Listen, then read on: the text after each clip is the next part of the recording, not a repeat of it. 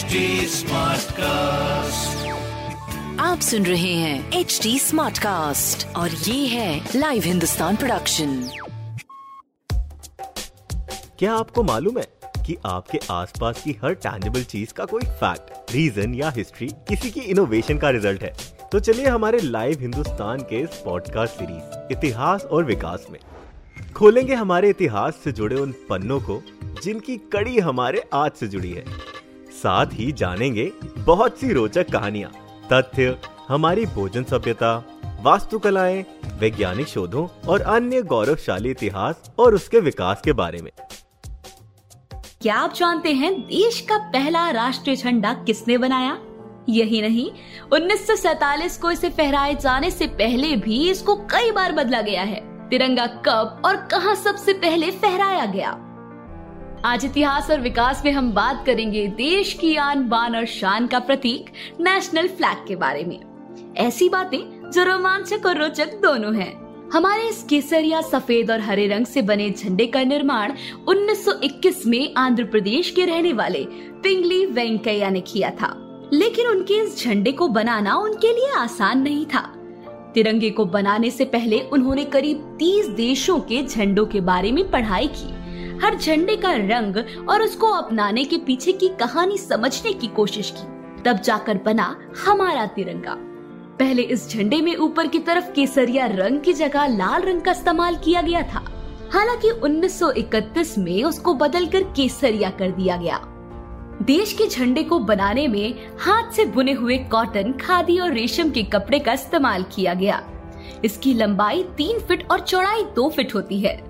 झंडे के सफ़ेद रंग की पट्टी के बीच अशोक चक्र भी होता है, जिसमें 24 तिल्लियाँ होती हैं। पिंगली वेंकैया के बनाए गए झंडे को 15 अगस्त 1947 से पहले 22 जुलाई 1947 को आयोजित भारतीय संविधान में अपनाया गया झंडे में सबसे ऊपर दिखने वाला केसरिया रंग ताकत और हिम्मत का प्रतीक है तो झंडे के बीच में दिखने वाला धर्म चक्र और सफ़ेद रंग शांति और सच्चाई का वही हरा रंग हमारी देश की ज़मीन के विकास और उर्वरता को दिखाता है। पर वेंकैया के तीन रंग वाले झंडे से पहले भी एक झंडा बनाया गया था। ये यूँ कह लीजिए कि हमारे तिरंगे की असल शुरुआत इकतालीस साल पहले हुई थी। 7 अगस्त 1906 को कोलकाता के पारसी बागान स्क्वायर में एक झंडा फहराया गया। वो झंडा लाल, पीले और हरे रंग की तीन क्षैत्रिज पट्टियों से बना था। लोगों ने उसको अपना तिरंगा माना। और वो झंडा कई आंदोलनों में देश का प्रतीक बना। कोलकाता के बाद देश का दूसरा झंडा 1907 में पेरिस में फहराया गया था। ये तिरंगा पहले की तरह ही था, लेकिन इसके ऊपर की पट्टी पर एक कमल और सात तारे थे। इसी तरह तिरंगे में लगभग छह बार छोटे छोटे बदलाव किए गए, जिसके बाद 1931 में आखिरी झंडा लाया गया था। बस इस आखिरी वाले में चरखा था, जिसको हटाकर अशोक चक्र को जोड़ दिया गया था, जिसकी वजह से महात्मा गांधी काफ़ी नाराज़ हुए थे। कई बदलाव होने के बाद, राष्ट्रीय झंडे को 22 जुलाई 1947 को संविधान सभा ने स्वतंत्र भारतीय राष्ट्रीय ध्वज के रूप में अपनाया। अब तो आप तिरंगे के बनने और बदलाव के बारे में जान गए। अब आपके मन में सवाल आ रहा होगा कि झंडा बनता कहाँ होगा? क्या इसे बनाने की कोई खास संस्था है?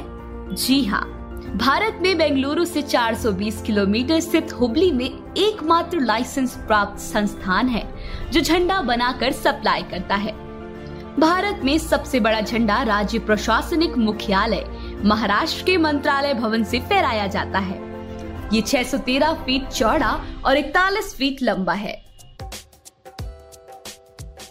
ऐसे और interesting facts, stories food cultural movements and technological advancement सुनने के लिए और अपना फीडबैक शेयर करने के लिए आप हमें फॉलो कर सकते हैं Twitter Facebook Instagram YouTube and LinkedIn पर। साथ ही ऐसे और पॉडकास्ट सुनने के लिए आप लॉग इन करें www.htsmartcast.com आप सुन रहे हैं एच डी स्मार्ट कास्ट और ये था live Hindustan production HD Smartcast.